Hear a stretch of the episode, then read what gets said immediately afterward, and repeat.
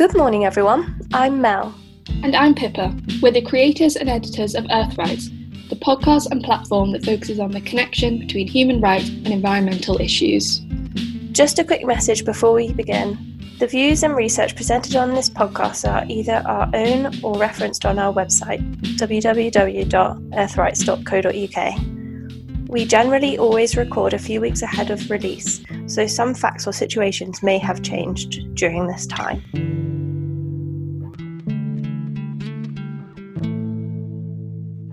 Today, we're going to be looking at the language of climate change with Pippa. She's going to be telling us about her dissertation and the research that she did on Barack Obama's use of conceptual metaphors in his speech at the Paris Climate Change Conference in 2015. So, Pippa, wh- why did you choose Obama's speech? What was your thoughts behind it all? So, in terms of um, political speeches about climate change, this is probably the landmark speech because the kind of Paris Climate Conference was a yeah a huge moment um, where each country signed an agreement saying they would determine a plan and regularly report on their contribution it undertakes they undertake to mitigate global warming. And there was like a universal pledge to keep global temperatures below 1.5 degrees Celsius. That was at the time huge because you know it needs like to, in order to mitigate climate change you need the wealthy countries to lead the way and like offer financial support and show that it's possible to developing countries. So i mean unfortunately in 2017 um, donald trump removed the us from the paris climate agreement which i think many people will agree is a huge tragedy. Um, the fact that we went from a progressive politician who was like forward thinking in terms of climate change mitigation to a politician that outright doesn't believe in climate change. It's quite mm. scary the transition that happened there. Um, but yeah, I chose to focus on this speech because like I said, it was it's a landmark speech in terms of climate change politics. Um, and I did ideally want to compare the language that's used by Obama compared to Trump, but because of time restrictions, like um, there's a, a word limit. But this is something we would definitely on the podcast would love to kind of explore more because I think it's really interesting to look at how important language is and the differing language that different politicians use and how that kind of reflects their views in some way or another. Yeah, absolutely. And um, as you were saying, these conferences that are have been taking place on the subject of climate change um, are very powerful and monumental, and people are going to be wanting to set a set a standard and um, targets for the future. So the way they do that and the way they sort of market themselves as nations and um, as you say, um, America needed to lead that um, with its sort of prowess and power on the global stage. So the way it um, did that was going to be hugely important. Mm, definitely, because when you look at more recent climate conferences like COP26 and things like that, the general consensus is that no real, you know, the politicians talk and they say, yes, yes, we'll do this, we'll do this, but there's no real, like, concrete on paper, we have signed a binding legal agreement that this is what we will aim to achieve. So the Paris Climate Conference in that way was the first time anything like that had been promised where it's yeah it's a legal agreement to mm. keep global temperatures below 1.5 degrees. Yeah. And just for a, uh, just as a note um, cop uh, stands for conference of the parties and they are united nations run conferences about the climate and people can pledge or make binding arrangements as as to their environmental targets so, Pippa, moving on, why linguistics? Um, what do you think linguistics can do to our wider ambition in helping combat climate change? Yeah, so that is a really interesting question. And basically, to break things down, my essay was based on the principle that metaphors or conceptual metaphors, which is kind of the linguistic term, are pervasive in everyday life and therefore not only do they influence thought but they influence action so therefore the metaphors used in a political speech are hugely powerful and i kind of set out to break down and analyze the metaphors that obama will have purposefully chosen or his whoever writes the speeches pur- purposefully chose to use like it was very calculated um, the way these speeches are written. So, in terms of metaphors, if we just start there, I think it's really easy to think that metaphors are just a rhetorical device used in like poetry or prose. But in reality, English, the English language is built around metaphors, um, and some of our very most basic concepts that we speak about all day long um, are in meta- are metaphorical, but we just don't maybe realize that because it's so embedded in the language. So, um, an obvious example is the conceptual metaphor of, of, happy is up and sad is down. So, for example, we might say, um, I'm feeling very low today, or God, I'm on such a high after I won that award. And that's an example of like the metaphor being pervasive in our language. Or another common example that's discussed is that an argument is a battle. So you might say, Oh, I won that argument with him. Or you might say, Oh, he shot me down after I said that. So seeing an argument as something you can win or using the language of he shot me down, it's like this mm. metaphorical view that an argument is a battle. Um, and kind of researchers have pointed to the fact that these conceptual metaphors are important because they can influence how we think about a social issue. So the the fact that we view arguments as a battle that that impacts how we construct our arguments and how we view our arguments with other people. And if we instead viewed arguments as a dance, we would then act in arguments in a different way. So I think it's really interesting that it's like the way our language is structured influences, yeah, our um, behaviour and therefore can influence on social issues. I guess it also what you're saying is it therefore also um, impacts our articulation. So even then, it was really hard to find for you a different word to say oh we we are when we're uh, when we're arguing we're fighting well what mm-hmm. how else can you describe it because that's how uh, when when we're doing this thing called arguing we always feel like we need to be persuasive and get the other person on board to what we're doing and in that sense that it's very adversarial. There's a there's always going to be one person on one side and one person on the other. Exactly quite... and it's so embedded in our understanding that it's quite hard to understand that that is a metaphor because you kind of just think well arguing is fighting like they're the same thing.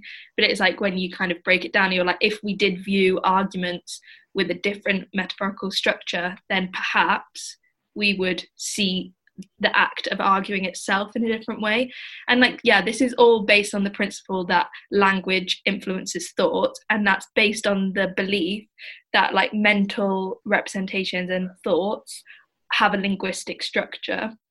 Um, and because of this there's been lots of like researchers and scholars who have said that language can therefore be limiting to our thought because we can only understand what we can say um, and there's kind of some really interesting research that have like shown um, where this is true. So, um, and basically every, well, I think every single um, community across the globe her name for black and white. So not all communities have um, words for specific colors. So it's like um, Inuits have a specific word, have like a hundred different words for ice because that's something they deal with in their daily life.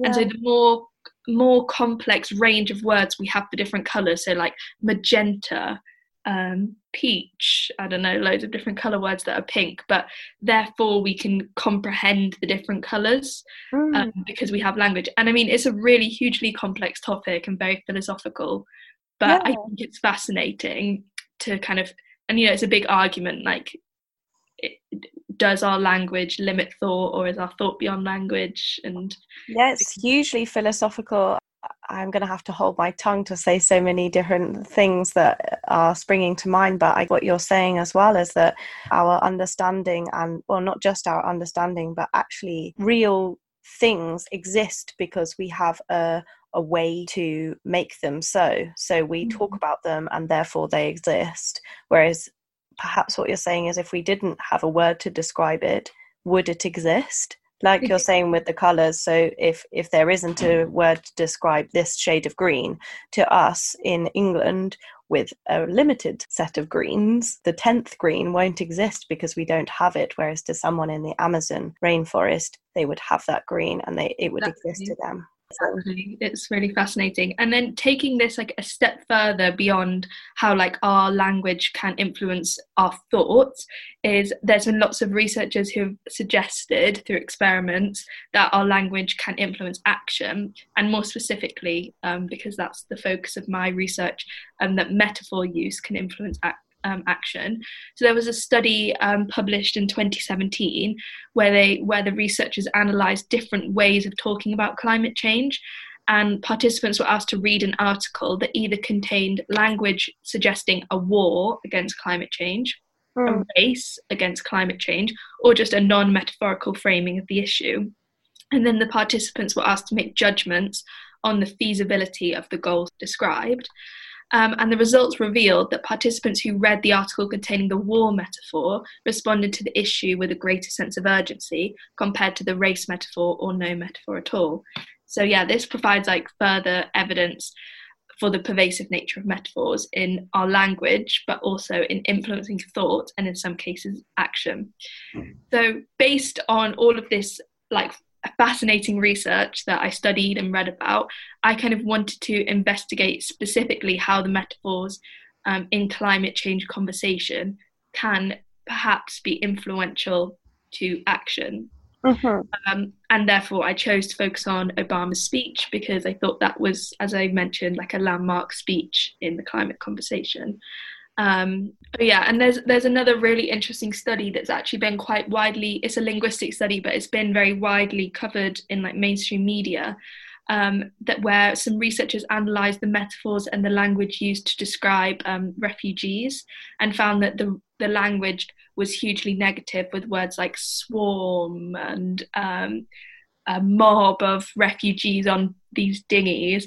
And it's like this language that's in the mainstream media has like a pervasive impact on the views that the public then have of the threat that the refugees pose. And it's like why should this like hugely negative language be used against these people? And i think it is really interesting because that had a really big impact that study on kind of the wider understanding of like how the media should report when they're meant to be unbiased and all this stuff so yeah especially when they're talking about such critical issues um, mm. like refugees because even even um, I think actually it was in Obama's speech the the use of a flood of people there'll be a flood of people or an influx is often used I, I don't think it's necessarily problematic if you can come to it from the standpoint of okay yeah that's the reality unfortunately. Lots of people are going to be uprooted from their homeland. But the problem that does arise is that many people don't come from that perspective and then imagine that there's going to literally be a flood of people and they think oh gosh what's going to happen to our services? What's going to happen to our shops? We can't handle it. And actually that's not their decision. So it, it creates a, a climate of fear mm, um, exactly and this is why like this kind of research in my um, opinion is very important because like you might just be like oh like metaphors on climate change or who really cares? But it's like from that specific example of the language used for refugees like you can see in the uk the hatred and the anger that is towards refugees and like um and i think the media has a big role to play in that. So it, and like fundamentally language has a huge role to play in that. Um, and another kind of really interesting thing to just like put this put my research into kind of more more context is that a couple of years ago, I think two years ago maybe, the Guardian said they were going to change the language they use when talking about climate change. So. No longer referring to it as global warming because as probably like a lot of us understand that that's quite a misleading concept. Um, and instead calling it a climate crisis or a climate emergency because that is what it is. And i think it is that's the first one of the first steps to real action is using language that isn't wishy-washy like climate change the climate's changing. No this is a crisis mm. and it's an emergency and we have to act. And for me i was like like wow like round of applause for making that like a public decision. When you're talking about metaphors and more specifically conceptual metaphors can you explain um, specifically what they are So, so a conceptual metaphor, by definition, is understanding one idea or concept in terms of another. So, life, one concept, is a journey, another concept, and you understand the two as being the same thing. Do you think that the metaphors used in Obama's speech, as well as other climate change speeches, do you think they help us reason with this complex issue? Definitely i wouldn't say that it's like that the metaphor necessarily helps you like understand the complexity of the issue but the thing with something like climate change is it is such a vast thing to understand because you realize that this like threat um, in quotation mm-hmm. marks is not just like something we can like kill or destroy it's our like we are the problem basically our own behavior and to mitigate climate change, it involves completely changing the way we live our lives. So I don't think that necessarily the metaphors can help you understand that. But I think framing climate change in a certain way, so as a threat or um, as a monster, definitely help you understand the severity of the issue and i think that's what's really important because yeah as i said like language influences thought and if we use our language and our metaphors to to highlight the severity of the issue, then that's only gonna like invoke action or like the it's need constructive. Yeah, exactly.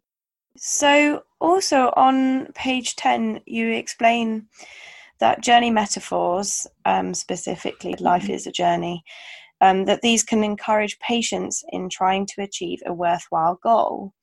Um, this is put in comparison to the com- the use of conflict me- conflict metaphors, which instill a sense of urgency. Um, I was wondering which you find more appropriate to the issue of climate change. Um, of course, you can say both. Um, for me, I thought conflict metaphors appeal less because they seem to refer to perhaps less sustainable goals and might suggest a more sort of argumentative and angry approach. But as you said, perhaps we need that kind of sense of urgency. So I'm just in, interested in how, how we can ha- kind of harness the, this comparison that's made with the mm-hmm. metaphors. Yeah, I think definitely in terms of the climate conversation, um, conflict metaphors are more important because we don't really like obviously we need to have patience in terms of achieving the final goal like transitioning our whole transport fleet to electric can't just happen with the click of a fingers. But also we don't really have the time for like lifelong patience. We need um, urgency. And only when people understand i think that climate change is a threat to human lives mm. and not just like an abstract threat that might make a few houses flood and maybe the polar bears will go extinct once they understand that climate change is a threat to like maybe not our lives, but the lives of the next generation, our children's generation, that's when you get like action.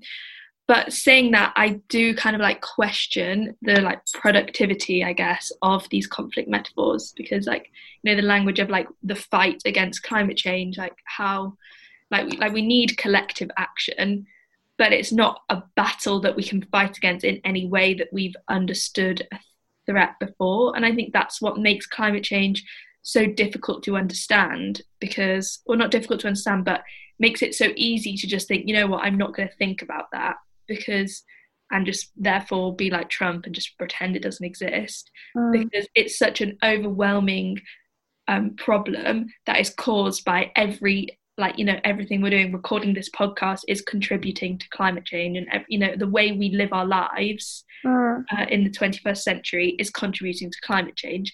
So it's not like a fight where we can just build up walls and protect ourselves. It's a fight where we need collective action and like we are the threat really kind of question um, i don't know what i i think it's there's definitely like room for this view that like climate change is a threat that we need to fight but i'm just like questioning whether that just like you know it's like similar when people say like oh they lost their battle to cancer. And as much as it's nice to understand that the person like fought really hard but also that language is kind of problematic because they didn't lose yeah. that kind of implies that they were weak or you know they're like they i don't know you your like health you don't really have like a choice over that it's not something you know oh well yeah i don't know so i think that's a very same, an interesting comparison yeah it's just a similar thing where climate change isn't something we can just like fight against it's like collective change um, but I'm not really sure what the appropriate metaphor is for that. But I think it's just interesting to break it down and think about how um, useful is that type of language when talking about climate change. What you're saying is um, made me one question our sort of we're using metaphors and a lot of the things you pick out in your dissertation show that climate change and and the impacts are personified a lot um, which means they're they're made into sort of some human form and i wonder whether uh, similar to coronavirus actually mm-hmm. um, and the talk about co- the pandemic it's not something we're able to visualize or see because it's not the behavior or the actions of other humans which we can quite happily as you said fight against do whatever we need to do to combat it in in the way that we understand ourselves as well as we understand the next person but climate change like coronavirus pandemic are quite sort of uh, abstract concepts in a way because they're not they're all they're all consuming all around us and we don't actually see them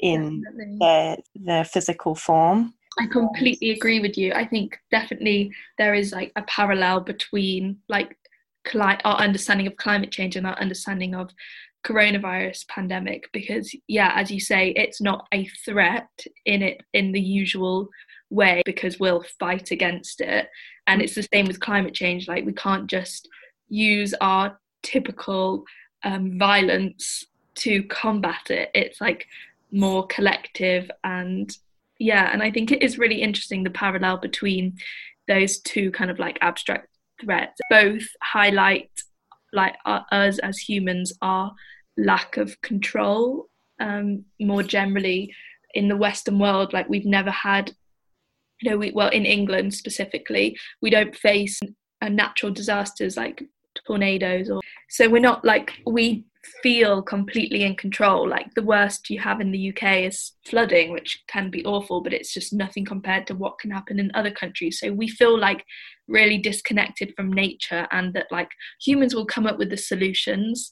And mm-hmm. it's like the pandemic has shown people that like human success is fragile and something as minuscule as a virus can like cause our economy, the very thing that we live and breathe, to collapse and like as scientists say like in terms of the climate crisis that's like just the beginning. Um, there may be a point um, and we can cover it in another episode to discuss with the the links um, not only between coronavirus and climate change in the sense that has globalization and all of the impacts of that on climate change also caused um, coronavirus, but also has coronavirus helped with our um, so called fight against climate change.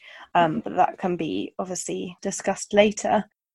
So, you also mentioned the economic output being at an all time high, um, and this was in 2015 and in the US. So, this is what um, Obama was describing, and he also, um, in the same sentence, describes carbon emissions being at their lowest level. So, you've got economic output all time high versus carbon emissions at their lowest level. Why do you think it's important to mention money and the economy? Yeah, I think it's really interesting that you like picked up on that specifically. And I do think that in the Western world, that action on climate change won't be taken seriously until politicians really understand that it's the more economically viable thing to do.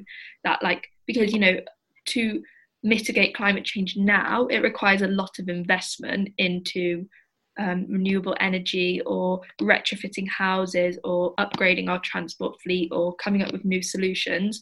But once it's understood that the economic consequences of climate change will be huge, you know, similar to what we've seen in the pandemic, where, you know, that people can't work, livelihoods are destroyed, um, there's more diseases. So I think it is to mention the economy in discussions of climate change is essential. Um, because I do think like real action won't happen and because unfortunately that's the way the world as we know it works but i think it's um, interesting that you kind of pick up on like in capitalist societies because there's um, a really interesting book by naomi klein um, called this changes everything capitalism versus climate change kind of debating whether we can mitigate climate change in a capitalist society and mm. I think that again, this is something we could do a whole episode on because we could both read the book and then discuss it or something because it's a huge and really interesting topic. And I'm not sure what my view is, but I just know that we don't really have time for a revolution against capitalism. Like, we need climate action now. And I don't know how successful that will be, but there basically isn't time to wait. What you mean? You, there's not time to wait to become not consumerist and not capitalist, which, by the sounds of things, you imagine are um, huge contributing factors to climate change, which I agree with. But in in saying that, it's very difficult to unwrite our social political history. Exactly. Like I think, I mean, I yeah, I'm like cautious to say this because I need to do more research myself, but I think I do agree that it's difficult to effectively mitigate climate change in a society that's dependent on growth but I'm just not sure whether it's possible to completely have a break away from capitalism and come up with some new society mm-hmm. um, within the time frame that's needed.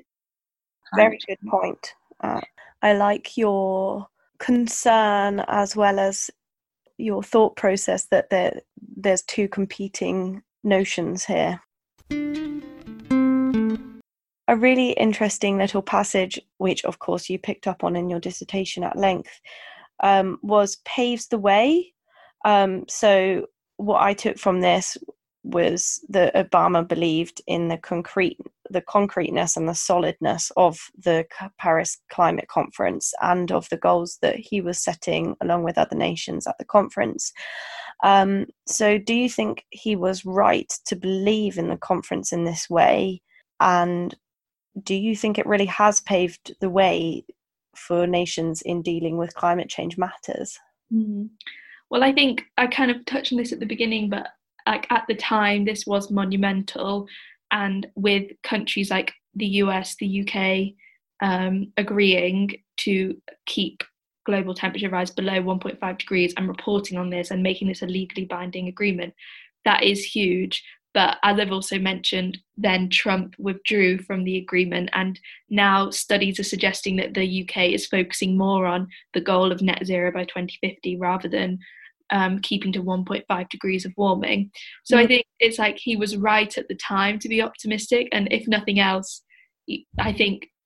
I mean, I struggle with this myself, maintaining optimism, because when you understand the true extent of the climate crisis, it's quite hard because you uh-huh. understand how big the challenge is. But I think you have to remain optimistic because otherwise there's no point in us having these conversations. Like we might as well just give up if we're not optimistic. And there's hope with the rest of the world. And um, for example, today I saw on the news that um, China had very surprisingly set its own quite um, courageous climate yeah. goals. But that's really interesting as well. And this is definitely something we could discuss in another podcast because i was reading about that. And again they're saying 2060 so these like targets are just creeping a bit further and further yeah. away by the by the second but it's interesting that china made this announcement and the article i was reading was kind of saying that this will be a tactical decision with trump denying climate change and receiving public outrage for that, China then comes and says, no, we're going to mitigate climate change. The last little phrase I wanted to pick out goes back to what we were saying about personifying climate change. Um, says about climate change being a growing threat that we face. And I wondered what that made you feel, Pippa, and whether you think that people in the US um, or the UK um, see climate change or face climate change as something that each of us in, is individually responsible for do we really face up to it in this in the way that that phrase describes mm.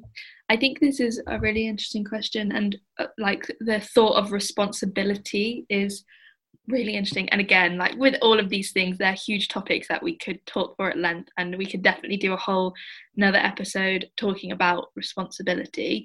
But I think we kind of like mentioned that with our the like kind of view of our podcast is that um that like governments can feel in gridlock and you have people like Trump who don't believe in climate change. And so it all feels futile. So what's the point? Like ignore it then because there's nothing I can do. So the only power that we have is the power of our individual actions. So I think that that is hugely powerful. And for us making this podcast is us taking action by yeah. hoping to open conversations engage with more people at the end of the day, we're all part of a social movement, and if we all make small changes, that can help. But I sometimes feel very conflicted on this because I think that placing the responsibility on the individual and specifically on the consumer is just another way to capitalize on climate change. So, making mm. us feel guilty for our actions. So, therefore, we spend £20 on, on a reusable coffee cup and we carbon offset our flights, but we continue as normal.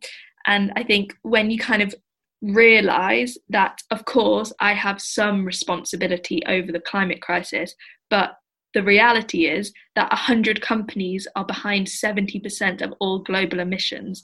And yet these companies are going, switch off your lights to save the polar bear. And you're like, no, stop uh, mining for fossil fuels. Like, that's what you need to do. You need to put that money into renewable energy. Then it becomes, you know, really hard to understand the importance of individual responsibility. And yeah, it's empowering to make changes in our lives, but it's just sometimes feels like the wrong people are being shouted at, like stop targeting the single mum driving her kids to school and instead um, target Bernard Looney, CEO of BP.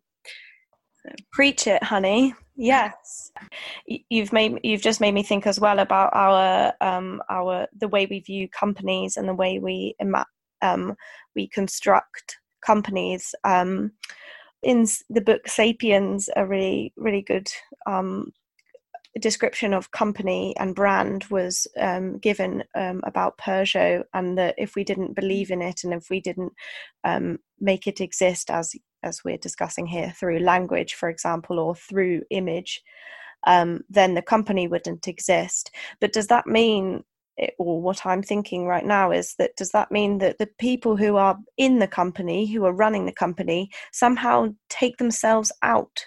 Of their responsibility um, and are making the company responsible. It's all of the people inside it that need to be facing up to it. Mm. And um, I don't know, maybe that is a bit mind boggling, but it seems very easy, as you say, to sort of push blame.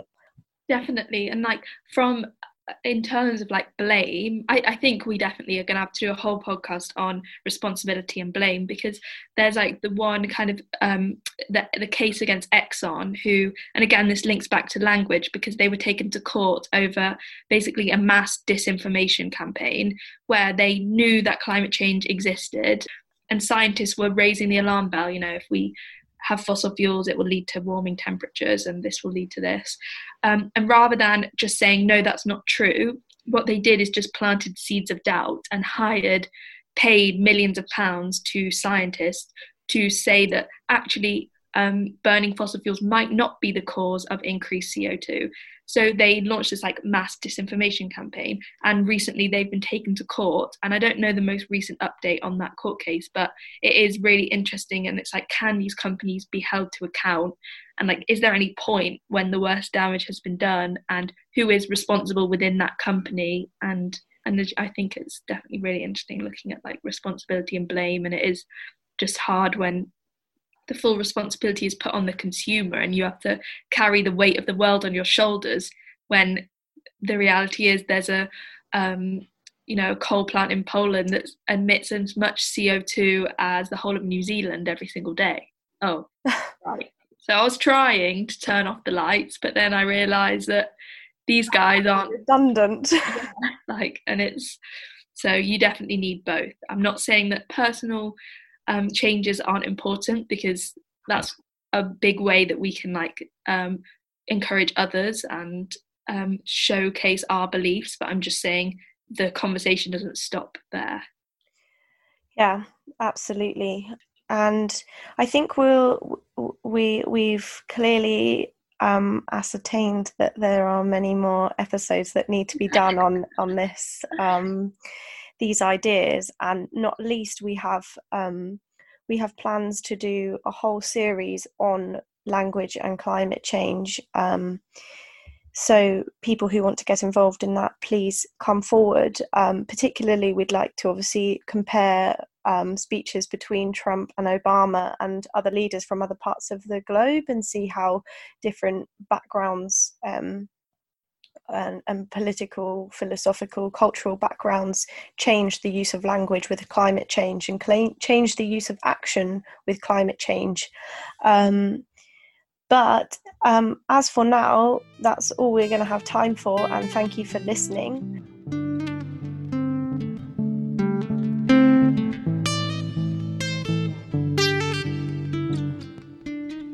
If you are interested or concerned by any of the issues raised during this podcast, then please get in touch at contact at earthrights.co.uk or visit our website www.earthrights.co.uk. You can find full recordings of all of the episodes on most podcast platforms or on the Earthrights website, referenced in the show notes. We host a blog on there too, as well as recommendations and other information. Please also join in on the journey by following our Twitter and Instagram accounts at earthrights underscore. If you would like to be involved in an episode of the Earthrights podcast, then please also get in touch. This Earthrights podcast was hosted, produced, and edited by us. Music and sounds were specially made for Earthrights by the Mowgli Wild Boys, who are currently recording a new LP at Circuit Studios in Nottingham. Please follow their Instagram and Facebook at Mowgli Wild Boys.